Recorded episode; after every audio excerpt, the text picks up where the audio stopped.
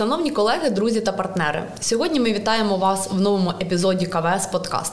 Сьогодні ми без ведучого Володимира і без нашого постійного учасника Святослава. Мене звати Олександра Кірічек. Я займаю посаду менеджера з продукту Ріпак в компанії ТОВ КВС Україна. І як ви могли здогадатися, сьогодні ми говоритимемо про ріпак. Говоритимемо дуже багато, тому що вже на порозі новий сезон, і багато дуже сумнівів у виробників стосовно цін, стосовно логістики, стосовно інших питань. Спершу я би хотіла представити наших гостей. Сьогодні ми вітаємо Ярослава Мазуренка, керівника агродепартаменту в компанії «Дзов Волинь-Зернопродукт». Вітаю, Ярославе. Вітання, Олександро. І також Андрій Кащавцев, заступник головного агронома холдингу Дніпро Агрогруп. Вітаю, Олександр. Наша розмова буде розділена на два блоки. В першому блоці ми оглянемо ринок ріпаку, світовий ринок, також труднощі логістики і інші питання. А в другому блоці висвітлимо основні питання і труднощі вирощування ріпаку в західній Україні і в східній Україні. Колеги, до вас зараз буде одинакове запитання: як змінилися підходи у вашому господарстві? Що змінилося можливо в технології, можливо, в сівозміні? З початком повномасштабного вторгнення від 24 лютого 2022 року. Відповідно, це питання буде перше адресоване Андрієві, тому що він з Дніпропетровської області, яка більше потерпає, мабуть, зараз від, від війни порівняно з іншими регіонами України. Тому прошу. Доброго дня, шановні колеги. Е, я приїхав з Дніпропетровської області, е, господарство Дніпро Альянс. В нашому господарстві 32 тисячі гектарів землі. На даний час е, в такому земельному банку ми і залишились. У нас всього змінні чотирихпольна. Це пар.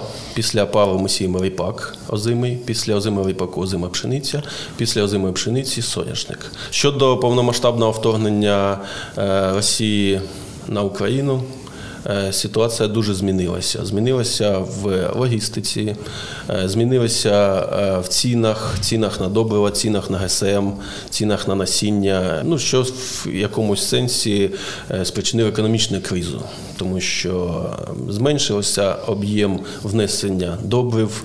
Господарство Дніпро Альянса знаходять Дніпро Агроальянсія знаходяться близько до лінії фронту, до лінії фронта, тому важко проводити роботи по господарствах. Це як пасівна, як хімзахист, як е, підживлення і так далі. Е, дякую, Андрію.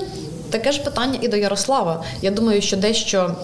Є спільне, дещо є відмінне, але на Волині все-таки трошечки легше, тому що немає замінованих полів, і близькість кордону до ЄС також вносить свої корективи в логістику. Доброго дня. Е, так, звичайно, після е, повномасштабного вторгнення. Е, за декілька днів оговтавшись і зрозумівши, що треба працювати далі, ми зважили всі ризики, всі за і проти, і, звичайно, внесли корективи. Ми зупинили будівництво тваринницького комплексу, і ті кошти, які були закумульовані, спрямували на будівництво. Е, додаткових елеваторних потужностей.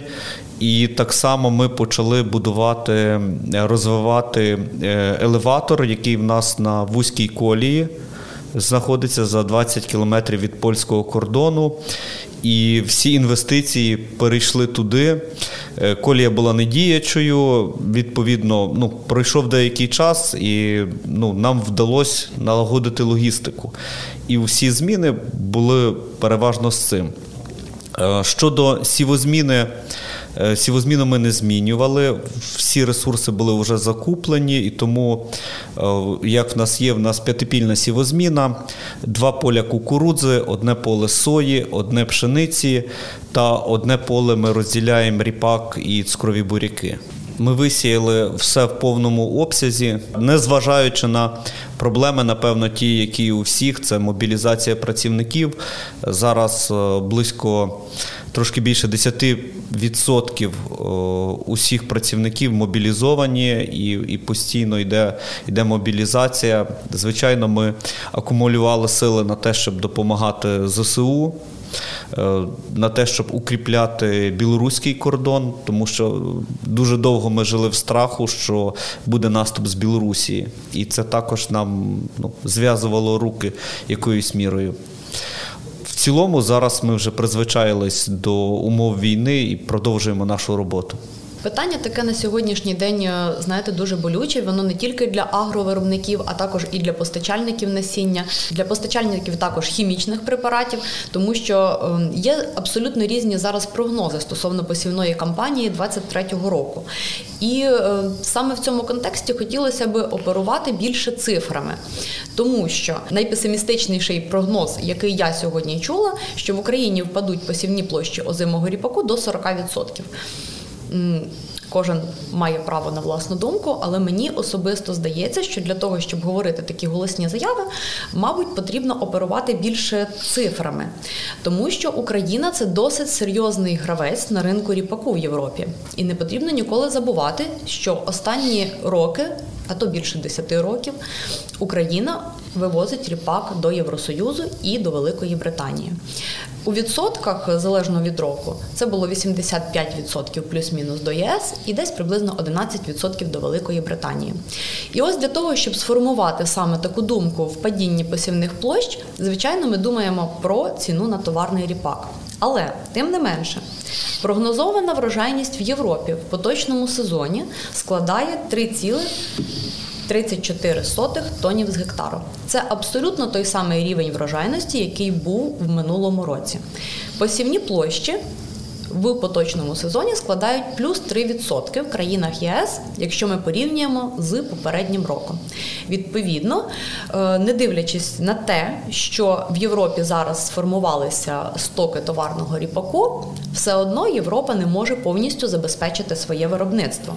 А ключові виробники ріпаку в Європі це Франція, Німеччина, Польща, е, також Румунія.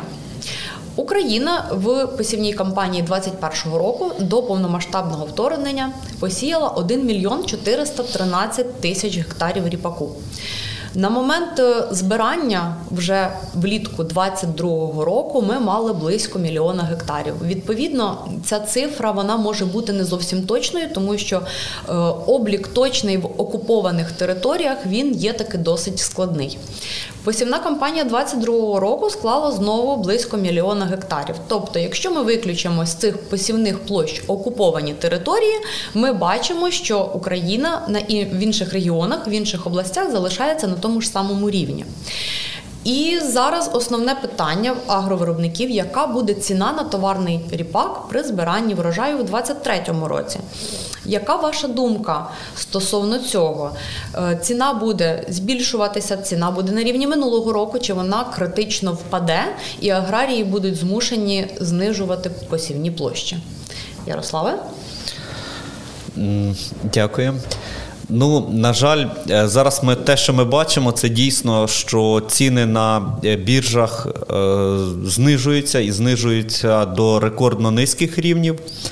Це буде впливати дуже на прийняття рішень ну, нами і фермерами в подальшому для розміщення ріпаку в сівозміні.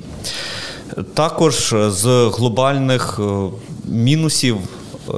Е, зараз є заборона на вивезення до п'яти країн ЄС, яка діятиме як мінімум до 15 вересня. Тому, зокрема, раніше ми звикли вивозити свій ріпак до Польщі.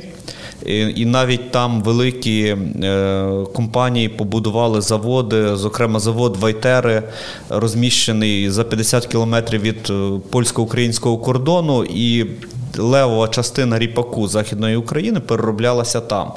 Зараз, відповідно, він або має полежати на елеваторах, або ж е, виїжджати далі за межі Польщі, в Німеччину, Францію, в Нідерланди.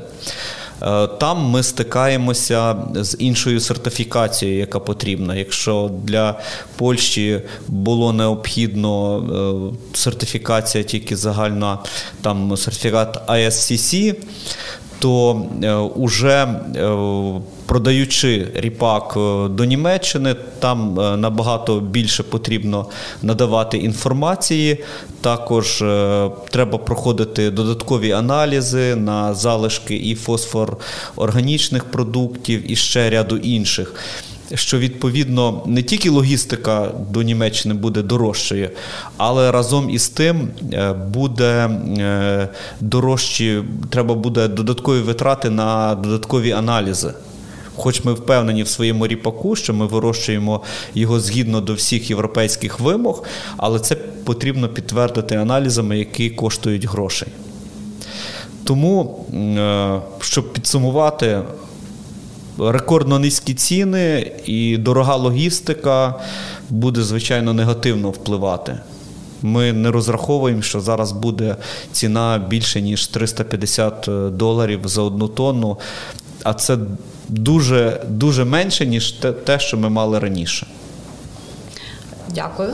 Дещо буде е, підбадьорююча інформація для агровиробників.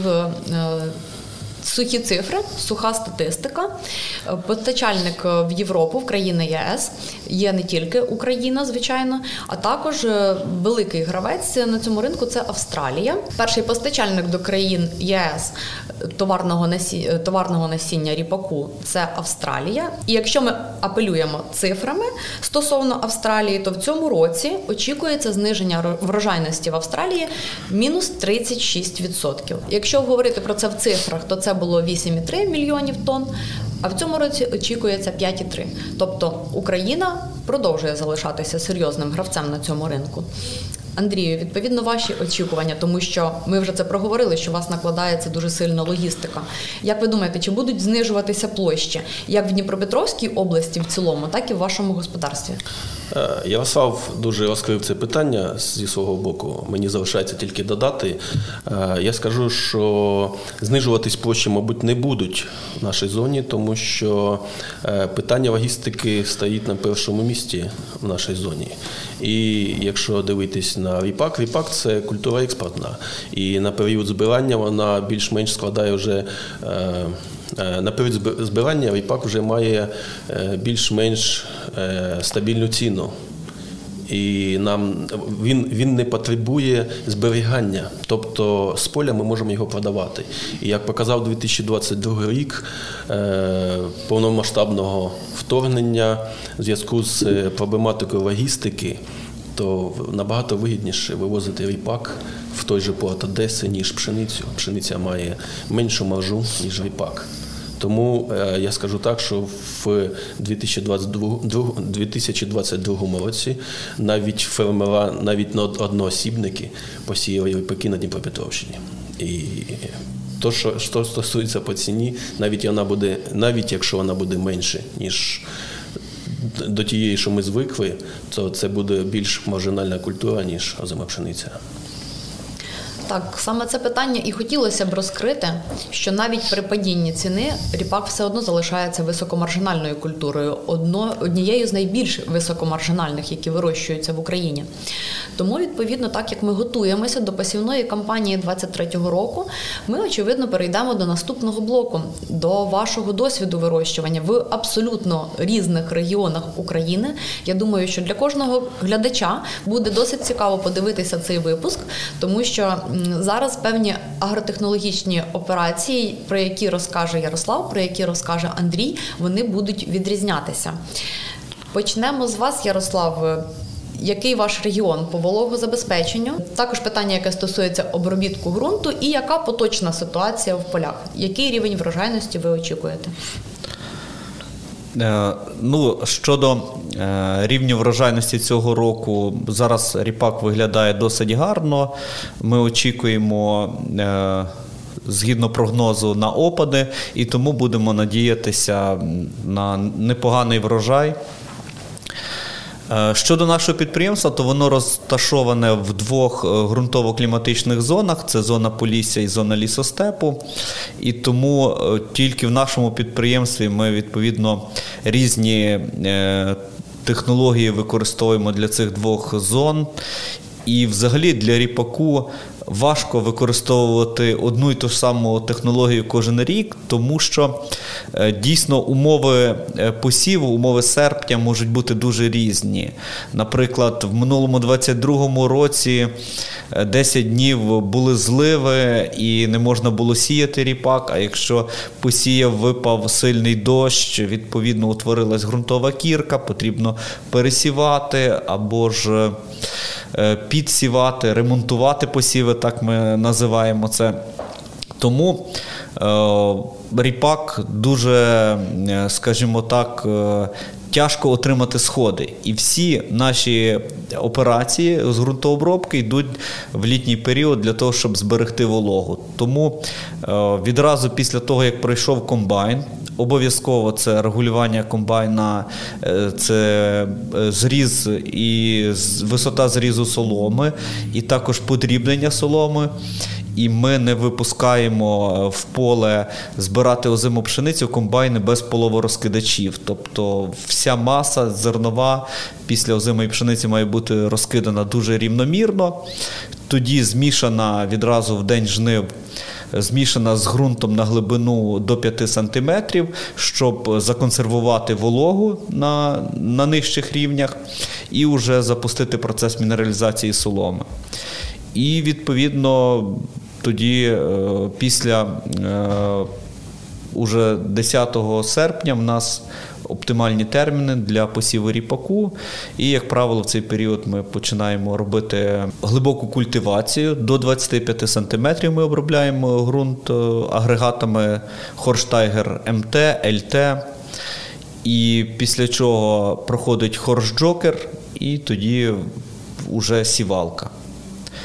Якщо погодні умови дуже посушливі, то ми застосовуємо коткування коткування іноді перед сівалкою, а іноді і перед, якщо дуже сухо, і перед сівалкою, і після сівалки, е, щоб е, насіння, щоб була змога покласти насіння, щоб сівалка не тонула на ті 2-3 сантиметри. Тут хотілося б підхопити якраз розмову, тому що у вас легкі ґрунти, і це теж певні питання по глибині посіву. Але е, перевести фокус на Андрія, тому що Е, саме питання вологозабезпечення існує в регіоні. І якщо Ярослав сказав, що дати посіву стартують від 10 серпня, це оптимальні строки для озимого ріпаку, найкращі, то на Дніпропетровщині ми вже стикаємося з тим, що починають ріпак сіяти вже в останні числа липня, коли ми підхоплюємо вологу. Розкажіть більше про це питання, тому що для будь-якої селекції європейської озимого ріпаку кінець липня це дуже це ультраранні, максимально можливо ранні строки посіву. Як ви потім це питання контролюєте? І е, відповідно також ви сієте, я знаю, більше ріпак по пару. Це також стосується вологозабезпечення. Так, е, так, Олександра. Е, в зв'язку з тим, що Дніпропетровщина більш засушливий регіон, середньовічні опади у нас складають десь приблизно 450-500 мм. І в основному ці опади це осінньо-зимні, можна сказати так. Тобто в період вегетації не дуже багато опадів випадає, що складає велику проблематику для посіву ріпаку. Як сказав е, Ярослав, е, в них є можливість сіяти в серпні місяці то для отримання рівномірних сходів іноді в Дніпропетровській області нам треба сіяти в кінці липня. Чому в кінці липня? Тому що, як правило, в цей період випадають опади. Ми їх так сказати, ловимо і висіваємо ріпак.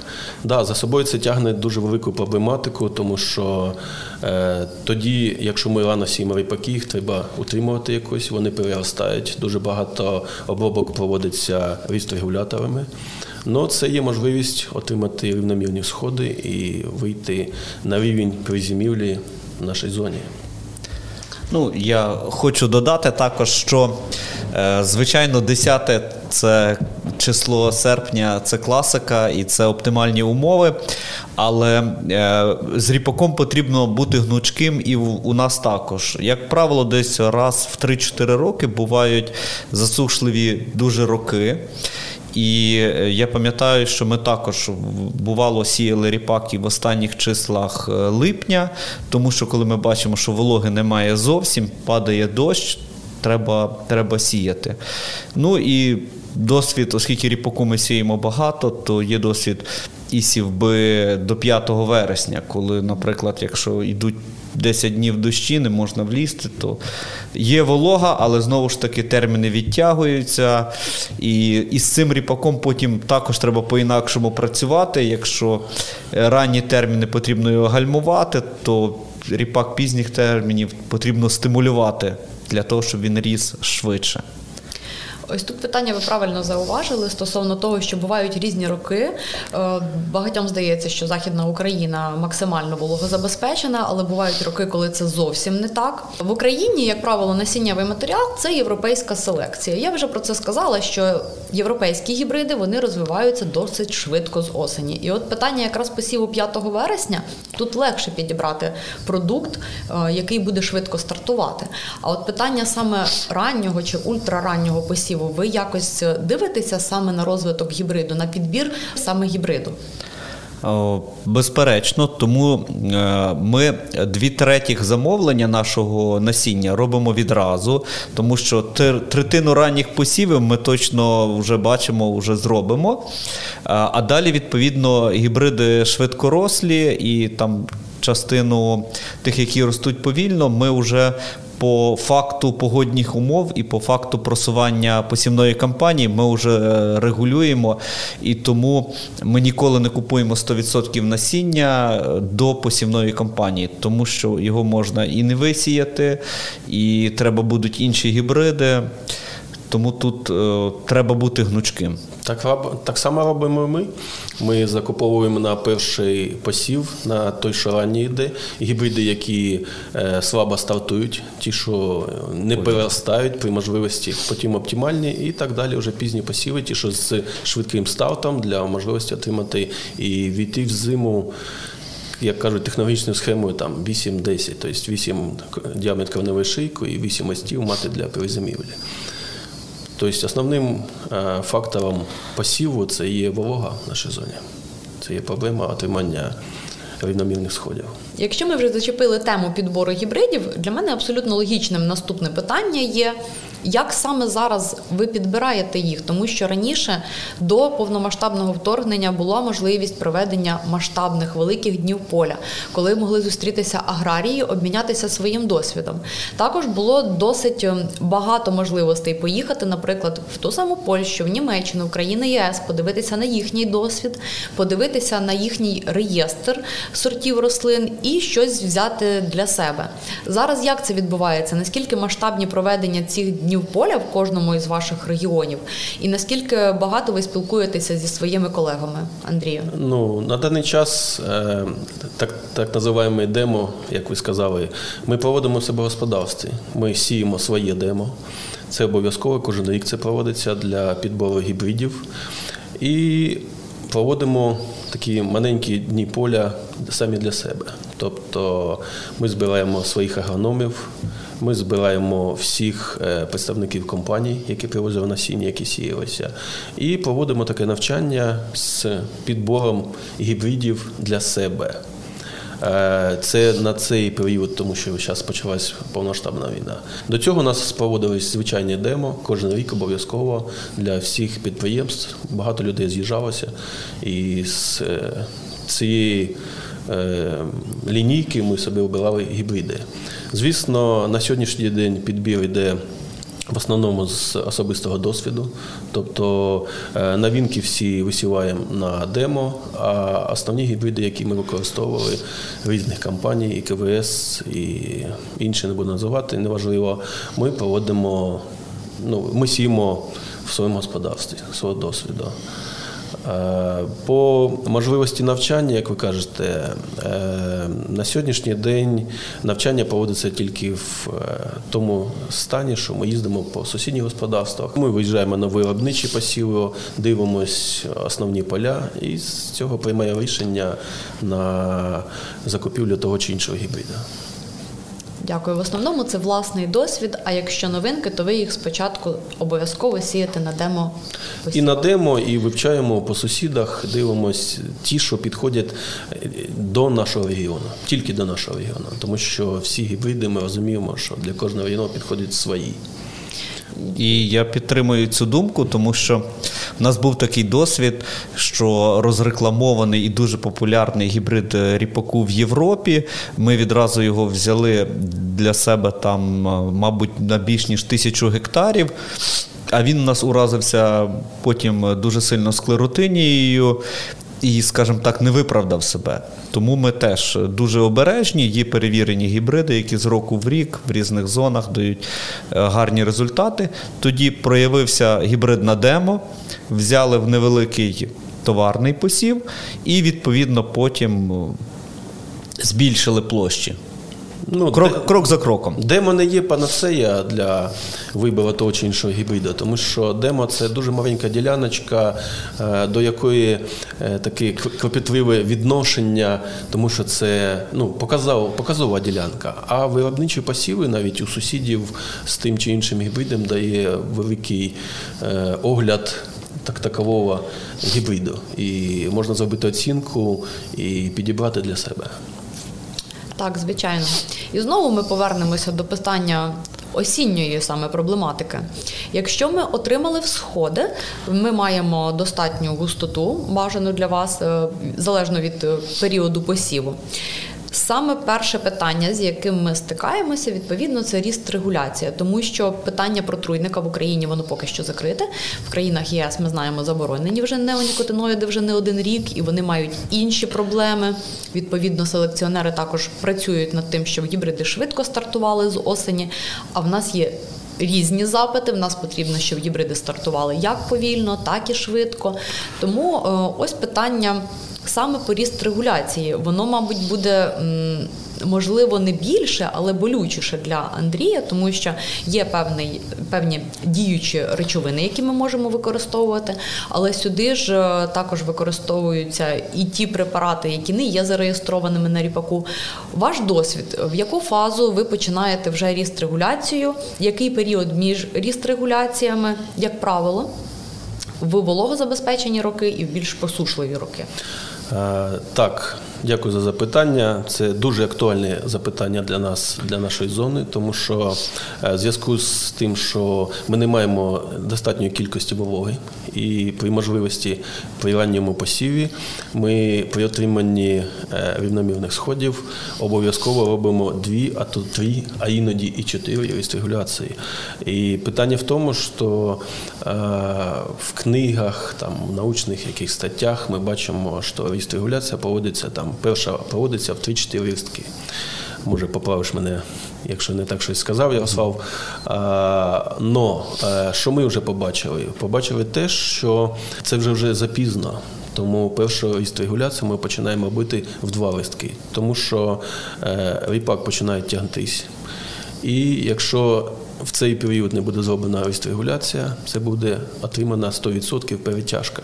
Тобто воно е, перетягується і відривається рослина. Тому першу регуляцію ми робимо в два листки.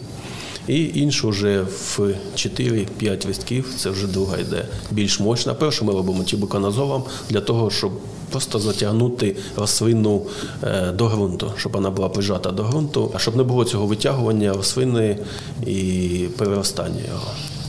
І далі вже по плану, в залежності від е, розвитку і від гібриду, е, відповідно, ми вже робимо інші обробки. І тібоканазол, і інші більш сильніші регулятори використовуємо з фунгіцидами вже, і бор обов'язково вже далі для входу в зиму. Ну, у нас е, схоже теж. Е, просто е, є е, посіви, які ще забруднені падалицею пшениці. Отож, е, як правило, до першої рістрегуляції зазвичай додаємо і грамініцид. І коли е, відповідно падалиці багато, то треба працювати починаючи з двох листочків. Грамініцид має в собі гарні прилипачі, тому це дозволяє зменшити дозу е, фунгіцида, ретарданта. І так само перший раз ми, як правило, робимо в 3-4 листки. Якщо Якщо в 2, то тільки тебуконазол до грамініциду, а якщо в 3-4, то суміш тебуконазолу і метконазолу. І відповідно дія триває рестрегулятивна до 2 тижнів, і вже після 10-го дня ми дивимося, коли застосовувати другий раз. І так, відповідно. До перших приморозків. Як правило, якщо перші приморозки ще вересневі, то відповідно воно ріпак дуже реагує і не переростає так сильно. А якщо осінь тепла, то да, інколи три, а то й чотири рази потрібно е, робити рістрегуляцію і комбінувати діючі речовини. Ну, у нас в основному ріпаки сіяні по парах, тому немає такої проблеми, як падалиця пшениці, тому ми не використовуємо грамініциди. А те, що за рахунок того, що пари мають все ж більш сильнішу структуру ґрунту, більше накопичення мікро-макроелементів, то ріпаки мають потужний старт, і в основному ми робимо три регуляції. Обов'язково з інсектицидами, бо є проблематика як е, молі, як совок, так і інших шкідників, які в цей час шкодочинять на ріпаку. Питання молі заходу України не так сильно стосується. Хотілося б підхопити зараз питання совки, тому що останніми роками це досить таки велика проблема. Якщо, наприклад, такого шкідника, як ріпакова бліжка знімається за допомогою протруйника інсектицидного, то саме питання совки воно досить таке суттєве. Протруйник при значному перевищенні ЕПШ взагалі не тримає цього шкідника. Якщо у вас є такий досвід, поділіться, як ви з цим боретеся, тому що були поля, де ми бачимо 20 25-40 совок на квадратний метр.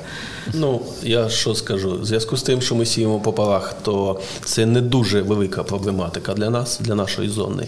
Но е, в зв'язку з тим, що якщо всі всі ми граничимо з сусідами, якщо поряд була зима пшениця, або в нас проводився посів ріпаку по зиму пшениці, то така проблематика є. Да, І боремось, як всі, мабуть, зазвичай обробка хлорпірифосами. Нічний час, десь з 10 години, коли вона виходить живитись на ріпак, вона вилазить на поверхню, і з 10 десь до 2 ночі проводимо обробіток. Так, в даний час в зв'язку з війною немає можливості в деяких е, частинах нашої області робити вночі. Тому будемо дивитися, як будемо виходити з цієї ситуації. Ну на дан до, до сьогоднішнього дня працювали так, тільки вночі. Ну, в нас е, схожі схожі методи боротьби. Е, єдине, хочу розповісти, в минулому році е, були, ну скажімо так, екстремальні випадки. 10 днів злив, оприскувач поля горбисті, оприскувач просто не має змоги їхати, тим більше в вечірній час. Бачимо, що совка дуже сильно атакує і ну, просто буде, просто з'їсть нам весь весь ріпак собак, то ми робили оприскування дронами. Брали брали дозвіл і і так виходили з ситуації, і таким чином врятували декілька полів ріпаку, по яких просто не міг їхати оприскувач. На жаль, у нас такої можливості немає. У нас заборонено будь-які літаючі об'єкти на території нашого господарства. А так, да, це дуже актуальна тема на сьогоднішній день, особливо по ріпаках, в трудно важкодоступних місцях обробка дуже актуальна. Як і актуальна була в тому році обробка совки по соняшнику. Якщо пам'ятаєте, якщо у вас була така проблема, була чи ні? Ну, в нас е, дуже мало соняшником, тому в нас із ним дуже мало проблем. В, ну, в регіоні мало його вирощується, тому і і шкідники не, не такі поширені. Наступна проблема осені, про яку теж я вважаю потрібно поговорити, і вона може стосуватися якраз і ранніх посівів, і пізніх посівів. Це удобрення, тому що ми звикли до того, що під ріпак ми вносимо основне удобрення, а азот з осені, як правило, ні. Якщо ми бачимо дефіцит азоту з осені, досвід європейських країн говорить про те, що потрібно внести 25-30 кг азоту в діючій речовині, десь приблизно на початку жовтня місяця до середини жовтня, щоб закрити ось цей е, дефіцит саме. Такі дефіцити можуть з'являтися як на ранніх посівах, які вже переростають, і потрібно, можливо, також трошечки підтягнути посіви, які були пізніми. Чи маєте ви такий досвід, чи цим користуєтеся? Є такий досвід, і з осені ми е, даємо, як правило, 20 кг діючої азоту для ріпаку. А на пізніх посівах, якщо ми бачимо, е, що ріпак не дотягує, ми обов'язково ще робимо додаткове підживлення, і тому там до 40 в діючий за, за осінній період, в останній тиждень вересня, навіть не, не в жовтні, як в Європі, в Європі м'якша осінь. Ми це повинні робити раніше. Якщо бачимо, що наші ріпаки не дотягують, листкова маса дуже маленька, то обов'язковим є. Підживлення в останній тиждень вересня. Ми це, як правило, робимо в останню декаду. І тоді ріпак за жовтень встигає сформувати 6-8 листків розетку і, відповідно, піти в зиму оптимальним. Я думаю, на Дніпропетровщині такий досвід дещо менший, тому що там проблематика в основному якраз переростання ріпаків. Ну, Тим не менше. Андрій. Тут питання, е, розумієте, ті, хто сіють по парах, е, ну, достатньо 20 кг діючої речовини для отримання і уходу в зиму ріпаку. Якщо е, сіють по озимій пшениці, то обов'язково роблять азот-компенсацію. Це є актуально, тому що ріпак потребує азоту з осені. І плюс-мінус десь 30-40 ДВ всього отримує ріпак з осені на азот-компенсацію на отримання всходів. А все інше це фосфор, калій, сірка, яка дається з основним добривом, те, що закладається з осінній період. Все інше навесні. Навесні ми вносимо приблизно наша вважальність в нашому господарстві 35-40 центнерів планова, тому десь 100 40-150 діючої речовини по азоту ми обов'язково даємо навесні. Це тільки навесні, це не Навесні. сумарно за весь період вегетації. У вас, Ярослав? Е, Так само навесні 150 в діючій е, в лісостеповій зоні і 130 в поліській зоні. Додаємо азоту до того осіннього, і також е, до 40 кг сірки разом, разом з азотом в ранньовесняні підживлення. Якщо ми вже зупинилися на питанні добрив, то буде досить логічно про це зараз поговорити. Зараз впала ціна на селітру. Е, Скажіть, будь ласка, які е, відчуття, можливо, прогнози ви чуєте якісь е, стосовно формування ціни уже на осінь і на весну? Чи плануєте ви, можливо, закупівлю наперед, чи є для того умови для зберігання? Ну, в нашому підприємстві ми селітри не використовуємо. Ми повністю працюємо вже більше п'яти років е, з касом. Під це маємо ємності, і, як правило, в міжсезонні ми закуповуємо кас е, для того, щоб е, отримати азотне живлення по кращій ціні. Тому це для нас є нормою. Ну, для нас е, селітра це є основне добриво азотне і для підживлення ріпаків, і озимої пшениці ми її використовуємо. Но для зберігання немає можливості її накопичувати, тому що зараз військовий стан і є хвилювання, що може прилетіти. Це опасний, е, небезпечний вантаж, і хранити його просто небезпечно в своїх господарствах. Бо більшість, я ж кажу, наших господарств знаходиться на лінії розмежування. Тому, скоріш за все, це буде вже навесні, будемо закупляти селітро. Я скажу більше, на сьогоднішній день е, ринок якось так е, собі показує, що карбамід і селітра має однакову ціну. При тому, що кількість азоту в карбаміді на порядок більше, ніж в селітрі.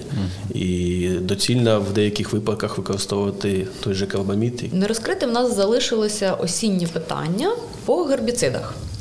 Е, Так як ми маємо спікерів з абсолютно різних регіонів, я думаю, досвід вас буде теж дещо різний. Е, Розкажіть, будь ласка, про внесення і зацікавленість в регіонах гібридів до системи. В зв'язку з посівом по полах ну, такої потреби в нас майже немає.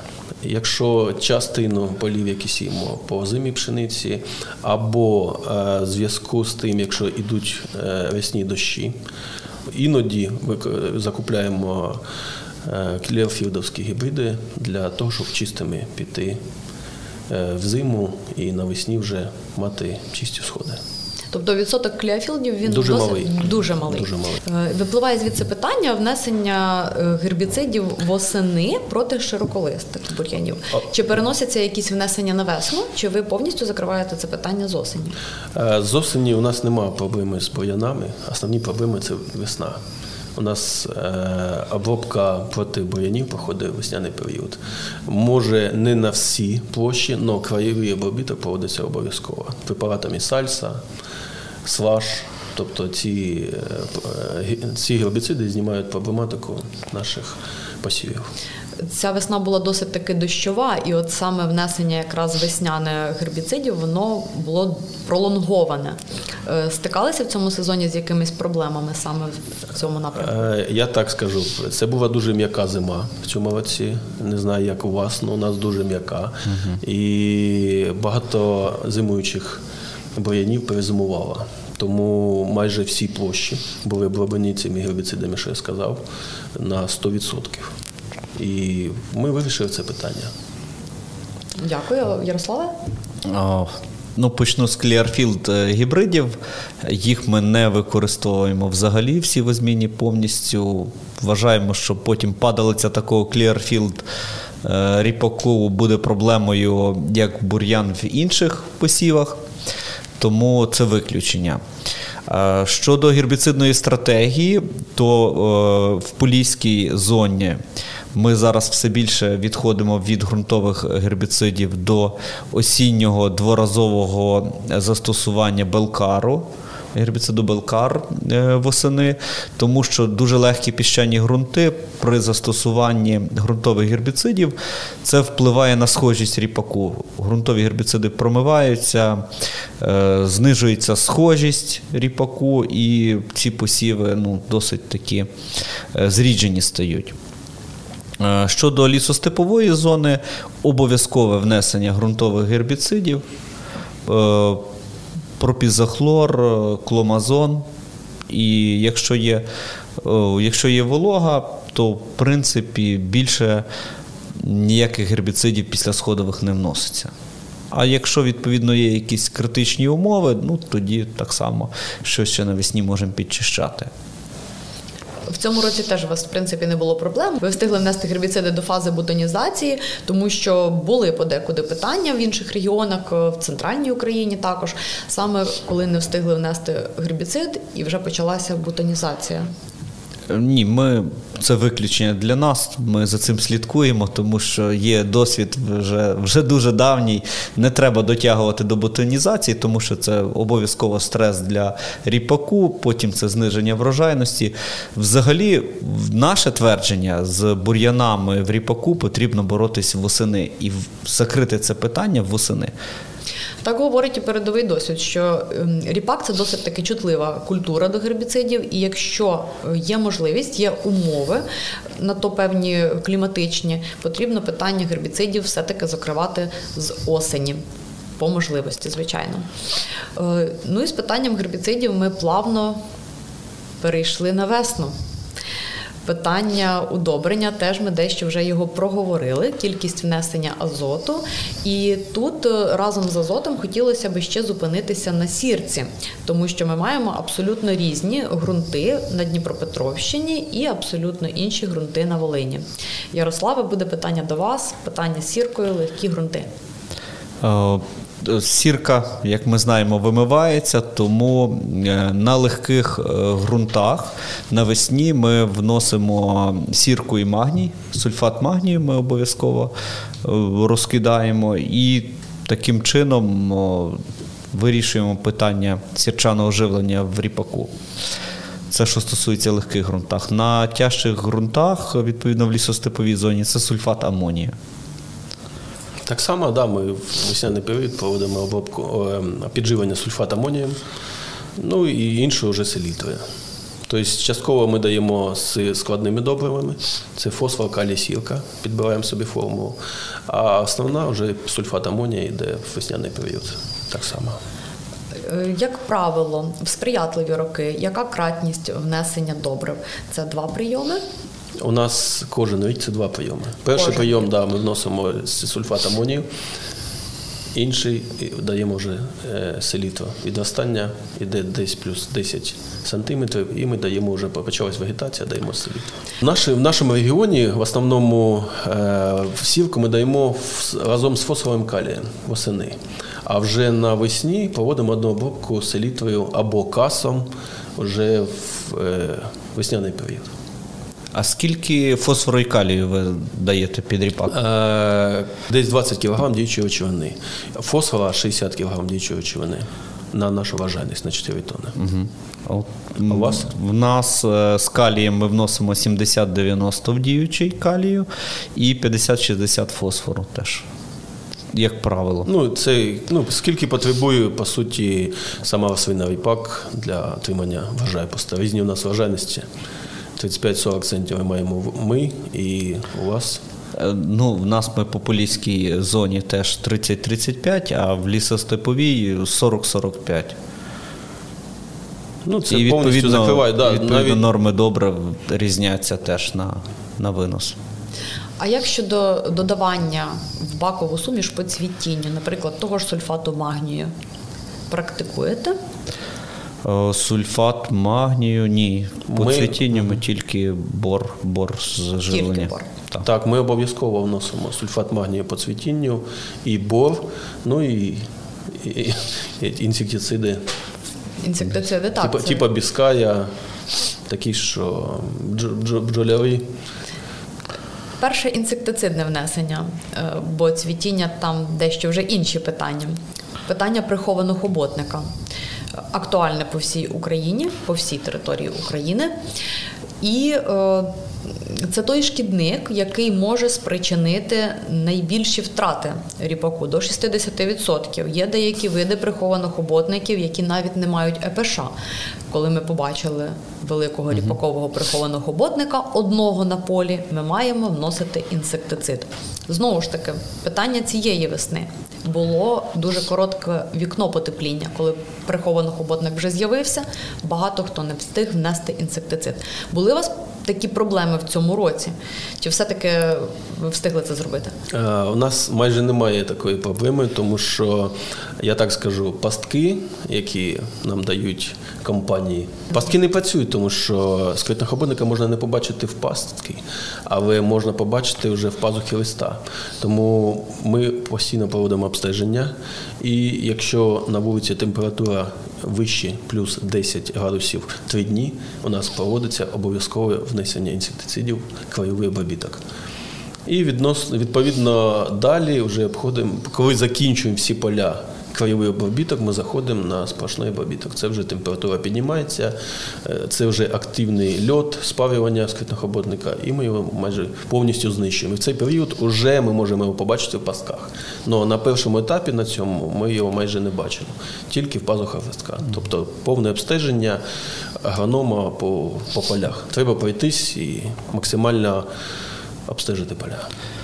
Аналогічно і в нас, е, тобто плюс 10 три дні, і ми, і ми працюємо уже, як правило, це піретроїд, додаємо ще пів літра до літра бору і, і поїхали працювати. Е, Потім теж, як правило, в нас буває ще похолодання. Чи всю площу ми встигнемо робити, чи не всю, але якщо е, це внесення пропустити, то є тоді проблеми. В цьому році, в цьому році проблем немає. Ми все встигли і обробили. Так само, ну в цьому році було дуже багато скритних охотників. Просто тисячі комах е, в кожній пастці. Відповідно, тому я і задала це питання, тому що ми спостерігали в цьому році на Дніпропетровщині. Це була дуже велика проблема. Мабуть, ем, рік такий найсприятливіший, на жаль, був для прихованого хоботника. І також наступне питання проблематики осені це питання саме перерослих посівів, тому що ріпак починає скидати листки. Відповідно, в нас з'являються збудники хвороб рано навесні. Цих проблем менше на посівах, які були навіть у фазі 4 листки. Вони перезимували цієї зими, тому що зима була досить таки м'якою. А ось проблеми перерослих посівів, коли ріпак скинув майже всі листки. Е, Як ви справляєтеся з такими посівами? Е, Питання по внесенню фунгіциду. Що додаєте? Які були основні проблеми, основні хвороби ранньої весни? Е, Я так скажу, в цьому році майже всі гібриди скинули листя повністю, майже в ноль. Там 3-4 листка залишилась е, з виходу з зими, а всі інші гібриди, деякі гібриди на демо-ділянках ми побачили для себе. Ті, що залишили листя, всі інші скинули. Е, Обов'язковим є в нашому господарстві внесення фунгіциду і лист регулятору в зв'язку з тим, що так як листя збросила, тобто для того, щоб не було домінуючого центрального пагану, ми обов'язково вносимо лист регулятори і фунгіциди, ну, наприклад, такі як тілмав, який приторможує ріст основного пагану і дає можливість гілкування бічними пагнами. В нашій зоні навпаки в цьому році була дуже гарна перезимівля листкового апарату. І відповідно ріпак відновився і дуже гарно стартував. Е, ми вносимо, як він набирає 10-15 см, має головний пагін. Ми вносимо тебуконазол разом з інсектицидом і бором. І ну, таким чином вдається е, боротися з спутниками хвороб. Цвітіння. Теж питання фунгіциду. Е, я знаю, що у вас в господарствах по цвітінню фунгіцидами працюють. Але не забуваємо про те, що є ряд господарств в Україні, які е, з тих чи інших причин або економлять, або пропускають е, це внесення. Але ми знаємо, що воно є досить таки важливим. Тобто, коли ми маємо повне цвітіння і перед опаданням перших пелюсток квіток ріпаку ми маємо внести з інсектицидом також фунгіцид. Е, який ваш досвід, який фунгіцид найкраще працює? Тому що зараз, уже при обстеженні посівів, ми бачимо, що є склеротинія, наприклад, з якою потрібно було боротися дещо раніше, тому що зараз ми будемо вносити фунгіцид, але він не має лікувальної дії. Ми можемо тільки призупинити розвиток хвороби. Поділіться досвідом. Ну, в нашій зоні обробка, фунгіцидна обробка в другій половині цвітіння обов'язкова. Без цього досягнути гарного результату в ріпаку практично неможливо. З досвіду е, ми вносимо піктор або пропульс в повній нормі, і тоді, як правило, уже проблем немає. Звичайно, є епіфітотійні роки. Ми в нашій зоні це був 2019 рік. У нас е, дуже сильно постраждали ріпаки від склеротинії, а також е, від вертицильозу, ну, від якого фактично е, фунгіциди і не захищають. Ну, я скажу так, що да, правильно Ярослав сказав, це основна і головна обробка. Я маю на увазі, що це обов'язкова обробка по цвітінню разом з препаратом Біскай. Ми обов'язково вносимо фунгіцид. Фунгіцид е, або кустодія, або той же тілмо тому що проблематика у нас є як з альтернаріозом, так і з клеротиніозом. І по першому опавшому листку, в залежності від погодних умов, е, можемо чуть раніше почати або трошки затягти, в залежності від, я ще раз повторюсь, із за погодних умов відтягти ту чи іншу обробку, е, щоб уйти від хвороб. Тобто, якщо по першому опавшому листку ми можемо робити, а можемо вже чуть-чуть пізніше, е, більш в пізній період, щоб уйти від альтернаріозу. Ярослав е, зачепив питання саме вертицильозу. Е, це питання ем, стосується дуже сильно південного регіону, е, стосується також і Дніпропетровщини. Чи є у вас проблеми з вертицильозом? Тому що в ріпаку є дві хвороби, які не контролюють фунгіциди: це вертицильоз і кила. Кили у вас, Андрію, немає. немає. Да. Вертицельоз? Е, Є ну, невеликі площі. Це не дуже розповсюджена поки для нас хвороба. Да, Є предпосилки е, розвитку цього збудника, але поки що ми не бачимо в таких великих масштабах. Е, Ярославе, у вас масштаби з вертицельозом? Так, е, вертицельоз присутній кожного року, і бувають епіфітотії, про які я вже говорив 2019 рік. Е, дуже сильно постраждав наш ріпак від вертицельозу. Е, ну, Після цього ніби таких, таких проявів не було. Е, щодо кили, то вона присутня у нас на Львівщині. На Львівщині, десь в районах передгір'я, там більше. І так потроху вона може і просуватися на північ. Ну тут е, тільки один е, захід не сіяти е, ріпаку, виводити його сівозміни і паралельно на, скажімо так, межуючих полях висівати стійкі гібриди, які вже в принципі на ринку України є. Відповідно, кила і вертицельоз, хвороби, які не контролюються. Поглянемо на тренди селекції, з чим зараз працюють селекціонери європейські.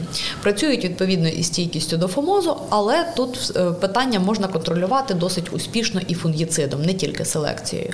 Ви сказали, що ви дивитеся також на селекцію стійких гібридів до кили, стійких до вертицельозу. Е, Ваші погляди на ці тренди, тому що зараз тренди на ринку є ще такі, ем, що є гібриди стійкі, наприклад, до жовтого вірусу турнепсу. Як ви дивитеся на ці всі хвороби? Наскільки важливим для вас є ці тренди, і що би ви хотіли від селекціонерів в майбутньому побачити? Що є важливим?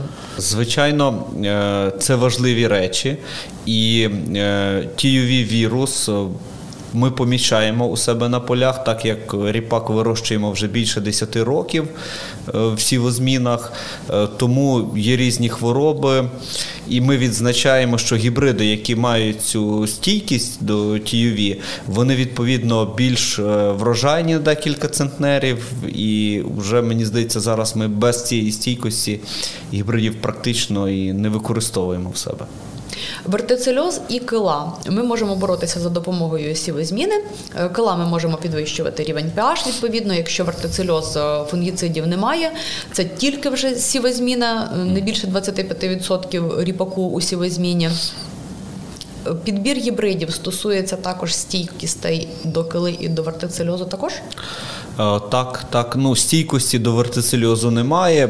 Е, Навіть я не знаю, чи толерантні, достатньо толерантні гібриди чи є, але ми, ми звертаємо на це увагу. І, в принципі, вже гібриди, які є в підприємстві, вони, вони мають, е, ну скажімо так, якусь, якусь стійкість.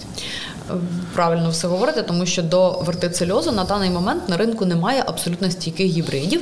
Це досить таки складний напрямок селекції. Є гібриди тільки з підвищеною стійкістю. Тобто, за селекційною оцінкою ми маємо вищий бал стійкості, але це не абсолютна генетична стійкість.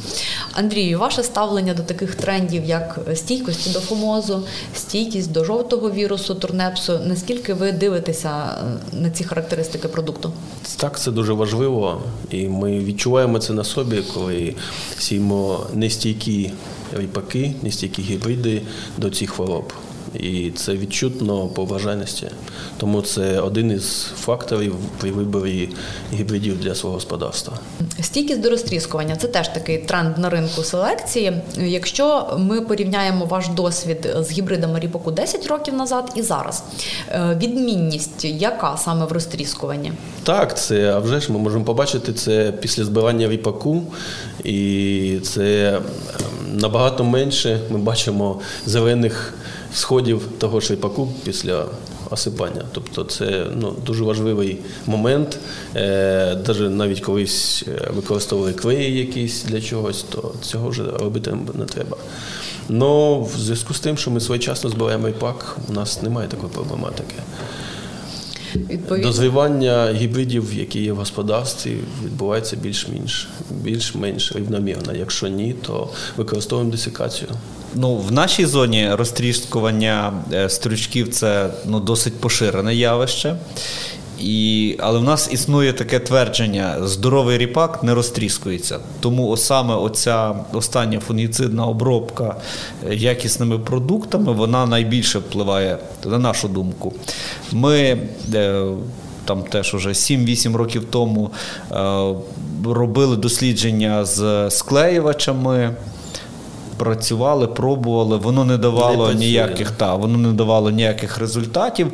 Ми просто бачимо, що здоровий ріпак не розтріскується, і вчасно провести потрібно збирання, і все буде добре. питання десикації. Наскільки часто ви використовуєте цей захід, або можливо якийсь відсотковий склад полів? Десикацію, як правило, ми е, не використовуємо. Десикація, на мою думку, необхідна тільки на полях з забрудненими бур'янами, такими як ромашка або ж якісь багаторічні. Тоді, тоді необхідно проводити десикацію. А так, здоровий ріпак. стоїть, досить довго не осипається і вчасно провести збирання. 10-12 днів ми на збирання ріпаку відводимо і не дисикуємо. Ну, у нас е, десикація іноді проводиться в зв'язку з тим, що дуже великий об'єм посівів, 8 тисяч гектар землі.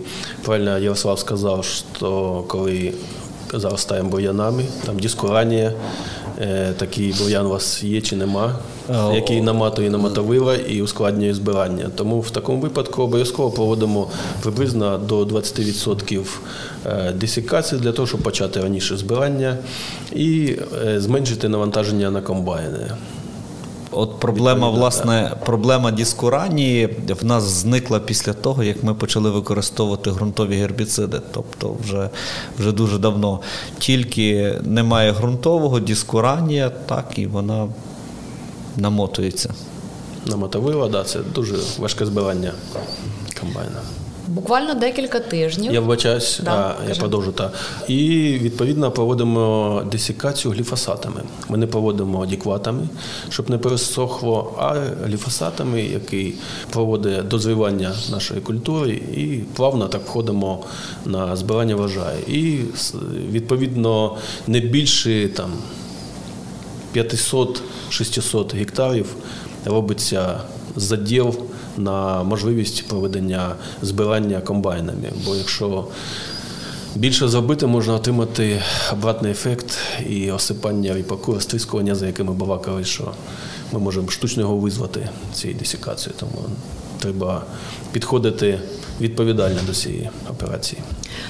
Десикація адекватом в Україні насправді в останні роки зустрічається все менше і менше. Я би сказала, навіть в минулому році це було досить так рідко. Виробники вже перейняли цей досвід, що дійсно в десикації ріпаку краще використовувати саме гліфосат. Він працює краще. Е, Відповідно, підсумовуючи все вище сказане, хотілося б ще поговорити про питання товарного ріпаку. Е, На самому початку нашої розмови е, Ярослав зацепив, зачепив це питання, що стандарти якості, наприклад, в Польщі, в Німеччині вони відрізняються, і відповідно залишки різних діючих речовин, які використовуються протягом всього сезону вегетації на ріпаку. Можливо, і ви стикалися з цими проблемами, тому що такі проблеми тягнуть за собою зменшення ціни на той товарний ріпак. Якщо це якісь речовини діючі, які можуть залишатися в товарному ріпаку, потрібно зменшувати кратність обробок чи взагалі виключити ці діючі речовини з технології. Ну, необхідно виключати ці діючі речовини з технології, тому що можна зіпсувати цілу партію ріпаку і також зіпсувати свою репутацію в трейдерів. Це буде потім впливати і на ціну, і на, скажімо так, можливість реалізації. Тому ну, ми ніколи ну, не порушуємо цих вимог і завжди працюємо лише зареєстрованими препаратами в Євросоюзі. Так само, тільки дозволеними, тому що ми маємо дуже великий об'єм і дуже велику партію на продаж, і ніхто ризикувати в цьому питанні не буде.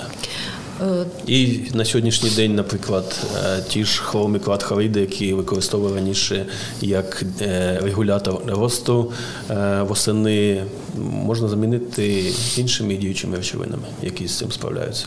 Так, саме про хлормикват я би хотіла зараз запитати, тому що е, дрібніші фермери, як правило, задають досить часто це питання. Вони хочуть використовувати хлормикват, але розуміння того, чи можна використати його якусь кількість восени, скажімо, 0,5 літра, 1 літр, чи краще і так не ризикувати. Ваш досвід. На мою думку, можна і використовували до трьох літрів восени. І за період вегетації він повністю переганяє через себе і залишків немає від нього в товарних партіях. Так. Якщо ми. Ну, ну, жодна лабораторія, по суті, не бачить е, його ніде ніякий. це. Якщо це фосфорорганіка, Я думаю, що напевно фосфорорганіка точно буде виявлена, тому краще не ризикувати і, і не робити такого. Тим більше, що в нас в Україні зараз ще дозволені е, неонікотиноїди, і можна зробити неонікотиноїдами. Як ви думаєте, неонікотиноїди вони заборонені в Європі? Якщо Україна все ж таки стане частиною Євросоюзу, відповідно на нас це потягне також заборону неонікотиноїдів. Е, Нам потрібно вже до цього готуватися і переймати досвід Європи. Чи для нас це питання на паузі? Я думаю, що готуватись потрібно, і напевно кожен агроном вже собі в голові прокручує, е, прокручує дозволені діючі речовини. І просто ми зрозуміємо те, що потрібно буде частіше працювати. Засоби ж насправді є для захисту. Просто треба буде частіше працювати і дорожче працювати. Так, ми більш-менш розуміємо, е, більш-менш ми розуміємо свою технологічну схему обробітків. На кожній культурі є замінники цих препаратів. Дуже великий на сьогоднішній день спектр препаратів, які можуть справитися з цією проблемою. Це чудово. Це дуже класна тенденція, що українські виробники дивляться на досвід Європи. Якщо ми порівняємо Україну 15 років назад, у нас було менше досвіду. Зараз у нас стає все більше спілкування з нашими колегами за кордоном. Зараз, на жаль, в форматі онлайн. Проте, тим не менше, ми ділимося цим досвідом, і Україна останні роки отримує рівень врожайності ріпаку на рівні Польщі, Франції, Німеччини, ті країни, на які ми весь час орієнтувалися. Через декілька тижнів буквально розпочнеться вже на півдні збирання ріпаку також. Е, В цьому сезоні які ваші очікування? Рівень врожайності порівняно з минулим роком і рівень врожайності, можливо, за останні 5 років. Ну, по нашій зоні я скажу, рівень вважальності буде непоганий, буде краще, ніж в ті роки. Чому я скажу? Тому що за останні два місяці, це е, квітень і травень, по наших господарствах випало від 250 до 270 мм опадів. Це для нашої зони аномально. Тому що при 450-500 річних це піврічна норма. І для озимих культур, такі як озима пшениця, озимий ріпак, це дуже дуже гарно. І вважайність, ну, я думаю, сподіваюся, складе за 40 центнерів. Одним із сприятливих факторів є те, що зараз не дуже високі температури, навіть на Так, півдні. так. Для навиву насіння дуже сприятливі погодні умови до 25 градусів температура тримається, і вночі там 14-15 градусів. Тобто це посприяти великому вважаю. Якщо технологічно виконані всі роботи, фунгіцидні, інсектицидні і втримали ці хвороби і шкідників, то це тільки на плюс. Ну, ріпак зараз виглядає дуже добре, в принципі, як і в минулому році. В минулому році нам рік був, е, можна сказати, рекордним до врожайності, і це дуже допомогло нам. Всі операції на ріпаку вже зроблені, і саме від маси тисячі насінин буде залежати, чи врожай буде добрий, чи дуже добрий. Тому хай би ці е, погодні умови не було спеки, збереглося до, до кінця вегетації, і тоді, і тоді все буде добре. Очікування від наступного сезону, тому що ріпак культура, яка знаходиться в полі найдовше. Ріпаку озимого немає в полі ну, 2-3 тижні приблизно. Ми його зібрали і відразу через декілька тижнів починаємо нову посівну кампанію. Е, Чи плануєте ви зменшення, збільшення посівних площ? Е, Ну, в нас е, щодо сівозміни е, відбувається ріпак в одному полі з цукровими буряками, то в наступному році в нас іде збільшення цукрових буряків, і відповідно буде невелике зменшення озимого ріпаку.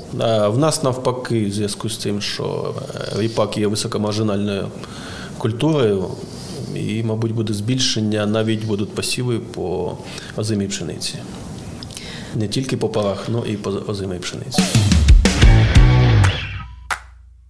Взагалі, е, в компанії стратегія вносити один раз в 4 роки органічні добрива в сівозміні. І, власне, це відбувається під озимий ріпак, або ж під кукурудзу, або ж під цукрові буряки. Під оранку, так? Е, Не під оранку, під глибоку культивацію, під ґрунтообробку. Тому ми вносимо коров'ячий гній, гній ВРХ, ми вносимо це до 20 тонн на гектар, вносимо 5 або ж вносимо 5 тонн курячого посліду, або якісь е, різні інші органічні відходи. Це дуже дорого, да? Технологічно. Це технологічно дуже дорого, логістика, особливо зараз дизель дорогий, логістика е, гною. Та і сам е, гній подорожчав на фоні подорожчання добрив, але завжди він себе окуповує. Да, він Тобто оправдує себе органічна речовина в ґрунті на Площ- багато років. Площі з органічними добривами, як правило, завжди на 3-5 центнерів вища урожайність. Так і є. Дякую. Колеги, наскільки пізнавальним для вас була наша сьогоднішня бесіда? Що для вас було можливо нового, тому що ви з абсолютно різних регіонів України? Ну, багато чого нового. Інший, інший регіон, інші, інша проблематика. Є багато спільного, спільні якісь шкідники, хвороби. Ну, є технологічні моменти, які можна взяти, спробувати на своїх господарствах. Ми, я для себе придивляюсь до пару саме по легких ґрунтах, де в нас е, не виходить отримувати високі врожаї озимої пшениці, то ми задумались над тим, щоб спробувати пар, паровий обробіток і, і перейти, і переходити таким чином в озимі ріпаки. І тому вже, вже цього року перші, перші наші досліди такі будуть, тому мені це дуже цікаво. Пізніше ми побачимо результати і, можливо, почуємо ще раз. Так, все вірно. Друзі, якщо ви дивитеся це відео на YouTube, прохання підписатися на наш канал, поставити дзвіночок або ж на стрімінгових платформах, які вказані в лінках під цим відео. Якщо у вас виникнуть запитання, залишайте його у коментарях. Наші спікери обов'язково допоможуть нам дати ґрунтовну та змістовну відповідь. Ярославе, Андрію, я вам щиро дякую за сьогоднішню розмову, за те, що ви знайшли час поділитися своїм досвідом. Також ми дякуємо Збройним силам України за те, що ми маємо змогу знаходитися сьогодні в Києві, займатися улюбленою справою, займатися аграрним виробництвом. Слава Україні! Героям слава!